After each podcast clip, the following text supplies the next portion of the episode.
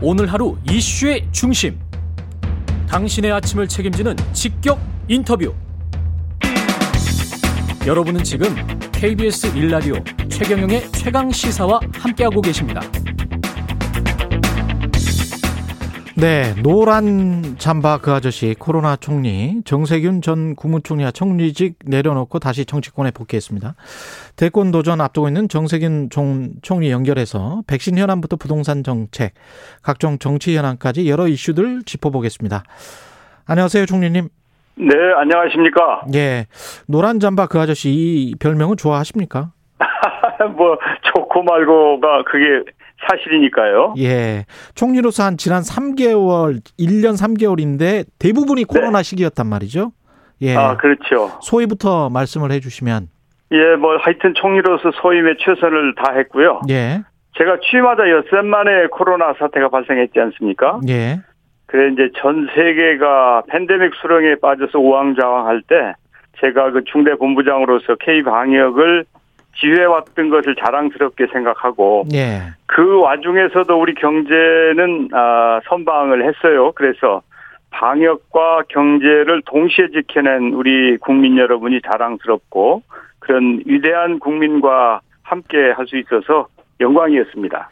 그 다른 나라에 비해서 이제 방역은 잘했다는 평가는 뭐 이견이 별로 없을 것 같고요. 백신 네. 도입이 너무 늦었던 것 아니냐, 그때 판단을 좀 잘못한 것 아닌가 그런 비판도 있는데 이것에 관해서는 어떻게 생각하세요? 예, 그런 지적은 뭐 겸허하게 잘 수용을 합니다. 그런데 정부는 정부 나름대로 계획이 있었다. 예.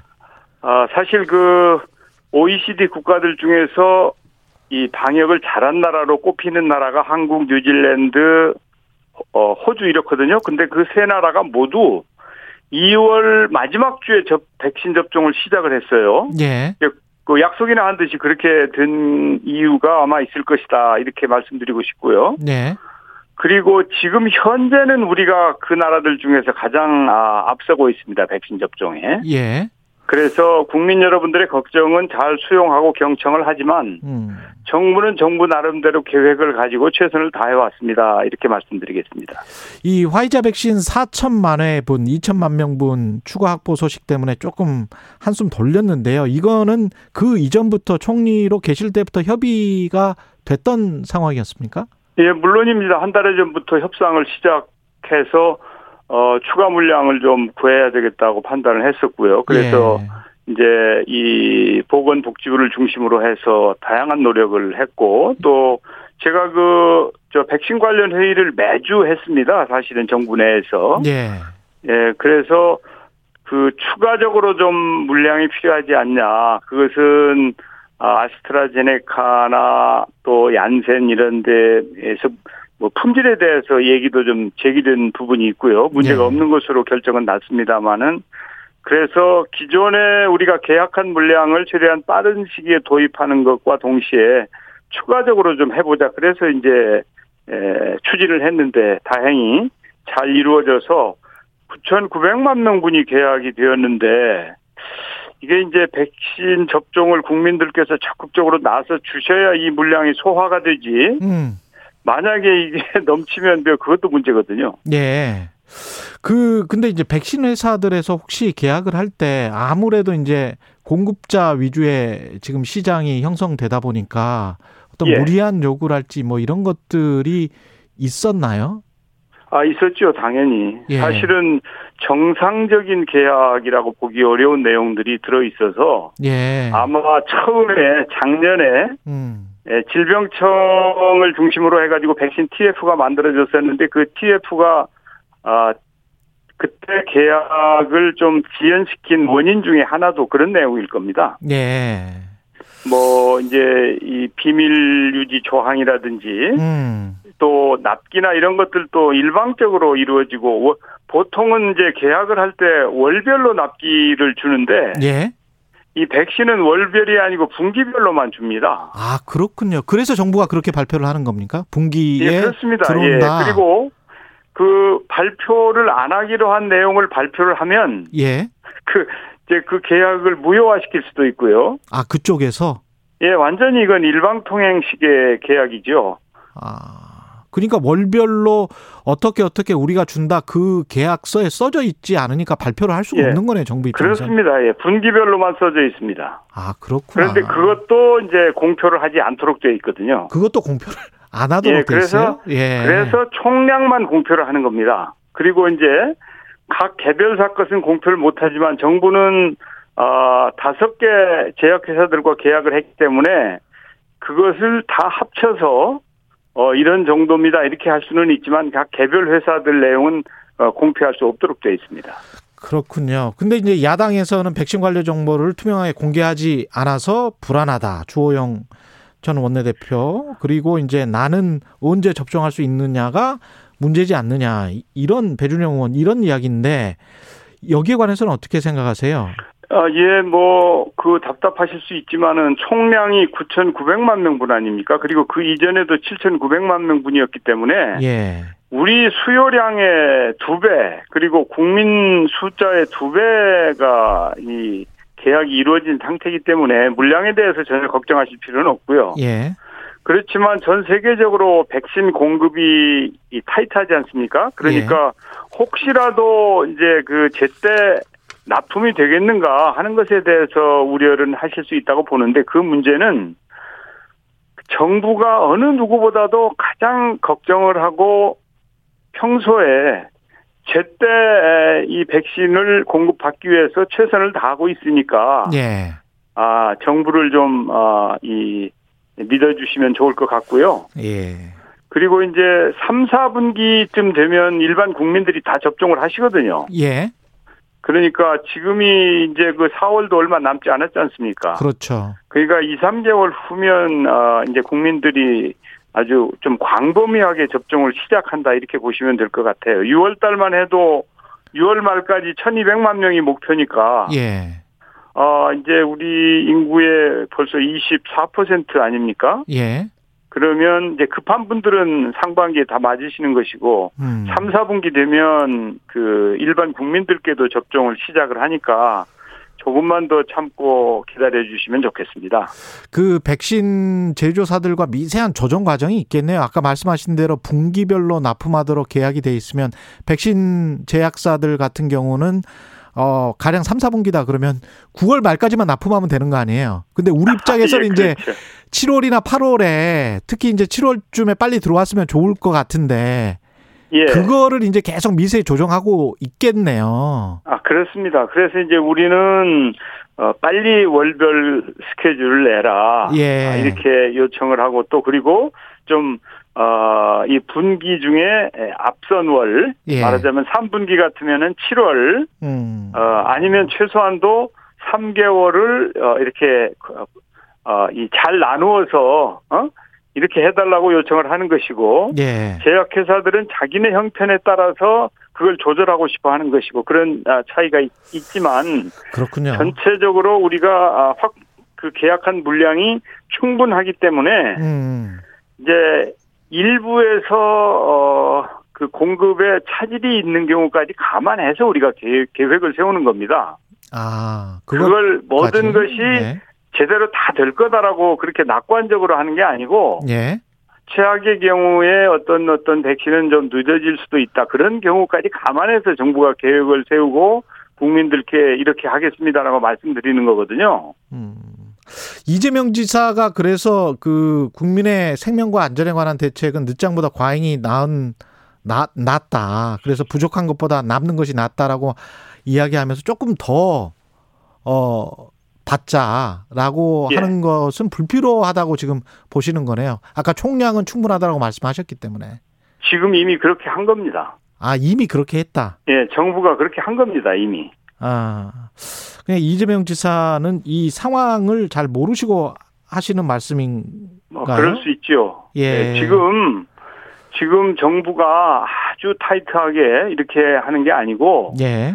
있을 수 있는 문제점까지 감안해서 계획을 세우고 또 계약도 하고 한 것이거든요. 예. 그래서 원래는 아주 최초에는 예. 뭐 우리 국민 숫자보다 적은 한 4천만 명 정도, 4천만 명 분 정도 계획을 계약을 할 생각이었는데 예. 그게 점차 점차 늘어가지고 7,900만 명까지 갔단 말이죠. 예. 그랬는데 그게 또 9,900만 명으로 늘었지 않습니까? 그렇죠. 예. 이것은 있을 수 있는 어 문제에 미리 대비하면서 예. 국민의 에, 일상 회복이 중요하기 때문에 음. 경우에 따라서는 좀 남더라도 물론 남을 경우에는 어떻게 하겠다는 대책도 세워져 있습니다. 다시 말해서 예. 금년에 남으면 내년으로 돌리는 계획까지 다 세워놓고 하는 거예요. 그러면 그걸 음. 어떻게 내년으로 돌릴 것인가 하는 방책도 정부는 다 세워두고 있습니다. 아, 그렇군요. 예. 이게 폐기되지는 않는다. 네, 폐기되지 않도록 그 대책도 세워가면서 예. 이제 추가적으로 혹시라도 있을 수 있는 어, 이 상황에 대비를 철저하게 하고 있다 이렇게 말씀드립니다. 지난번 재보궐 선거가 부동산 선거라는 이야기를 많이 해서 특히 이제 네. 선거 끝난 다음에 종합부동산세를 조금 완화해야 되는 거 아니냐 재산세 이런 내부 논의가 여당에서도 나오고 있거든요. 어떻게 생각하십니까? 뭐 다양한 논의는 할 수 있지요. 그런데 이제 부동산 정책이나 정부의 정책은 일관성이 중요하다고 생각해요. 예. 시장에 일관된 신호를 보내서 투기꾼들의 투기 의욕을 꺾어야 된다. 예. 그리고 공급을 확대해야 된다. 이렇게 생각합니다. 음. 그래서 이제 두 가지로 볼 수가 있는데 이 무주택자를 중심으로 한 이제 주거 빈곤층이 있어요. 예. 이분들에게는 공공임대주택을 충분히 공급하는 노력을 좀 더 강력하게 할 필요가 있다. 예. 그러나 중산층의 경우에는 그 스스로 주택을 꼭 소유하고 싶어 하지 않습니까? 그래서 중산층이 적정한 가격에 자가 소유를 할 수 있도록 지원하는 그런 노력이 절대 필요하다고 보고요. 예. 사실은 이제 이 부동산 문제는 수요 공급뿐만 아니라 세제, 금융 이런 것까지 다 함께 작용하고 있는 것이거든요. 예. 그래서 이렇게 한마디로 얘기하기가 매우 어려운 부분이 부동산 정책입니다. 그래서 하여튼 정부는 국민의 목소리를 충분히 경청을 하면서 음. 부족한 부분이 있을 수 있죠. 정부의 정책이. 예. 그렇다면 그런 것들은 좀 수정도 하고 음. 또 채워나가는 지혜를 발휘해야 된다. 수정도 할 수 있다. 예. 가상화폐와 관련해서는 일관성이 일관성이 중요하지만 수정도 할 수 있다. 아, 수정도 하는 그런 이제 순발력이 필요하죠. 일관성이 중요하지만 유연성도 필요하다. 이렇게 받아들이겠습니다.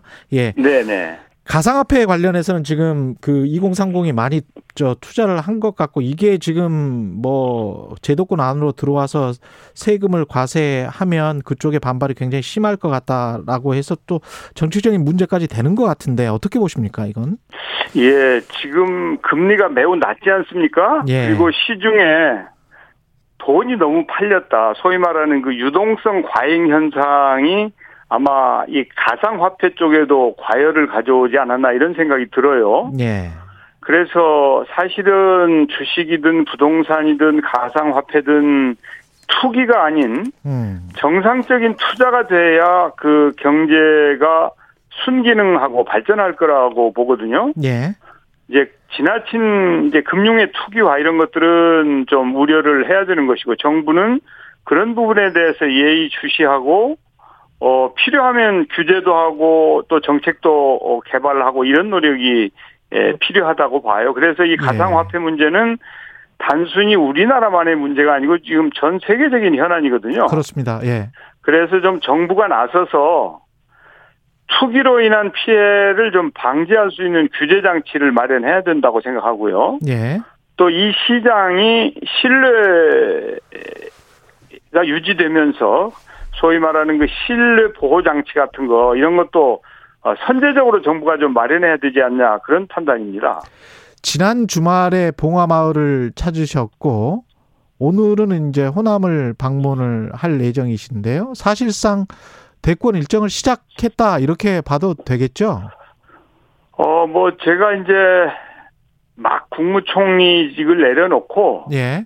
정치인 정세균으로 복귀를 한 것이죠. 그래서 이 대한민국의 미래를 진지하게 고민하고 있다. 그리고 많은 국민들의 말씀을 경청하고 앞으로의 진로를 결정해야 되겠다. 그런 입장입니다. 예. 대선 주자 중에 한 명, 강력한 대선 주자 중에 한 명인 윤석열 전 총장이 그렇게 강적이 아닌 것 같다. 이런 말씀을 하셨습니까? 왜 그렇게 어, 생각을 하시는지. 예, 이제 저에게 자꾸 그 평가를 요청을 하는데 예. 아뭐 이거 답변 안 하고 그러는 것도 좀 그렇잖아요. 예. 그런데 솔직하게 말씀드렸죠. 뭐 저는 이제 사실 지금 우리 앞에 놓인 위기적인 상황 예. 이건 그 많은 경험과 노하우가 있어야 이 위기를 극복할 수 있다고 보거든요. 그야말로 이 과거에 경험하지 못한 전환기적 최대 위기 상황이고 예. 그 위기를 극복하는 것이 우선이면서 또, 어, 이제 회복을 해야 되는 이제 그런 상황이란 말이죠. 예. 그렇다고 그러면 이것은 그냥, 아, 뭐 좀 인기가 있다고 해서 이, 이런 일을 감당할 수 있다고 보지 않기 때문에 국민 여러분들께서는 아, 잘 판단하실 거다 이렇게 생각했지요. 이 평가는 잘 하기가 사실은 싫으시겠죠. 근데 이제 당내 이재명 네. 지사랄지 뭐 이낙연 전 총리와 정세균 예. 전 총리가 다른 점은 뭘까요? 어, 뭐, 다 다르지요. 살아온 궤적도 다르고, 이력도 다르고. 예. 그런데 이제 제가 꼭 그, 하나만 짚어서 얘기하라면, 예. 어, 저는 그래도 경제에 전문성이 있는 사람이다. 예. 예, 그렇게 말씀드리고 싶네요. 제가 정치를 하기 전에 실물 경제를 하던 사람 아닙니까? 예. 그리고 그 이후에도 계속 그, 이제 뭐 산업자원부에서도 일을 하는 등. 그랬죠. 예. 아, 이 경제 쪽에 관심과 노력을 기울여온 터이기 때문에 예.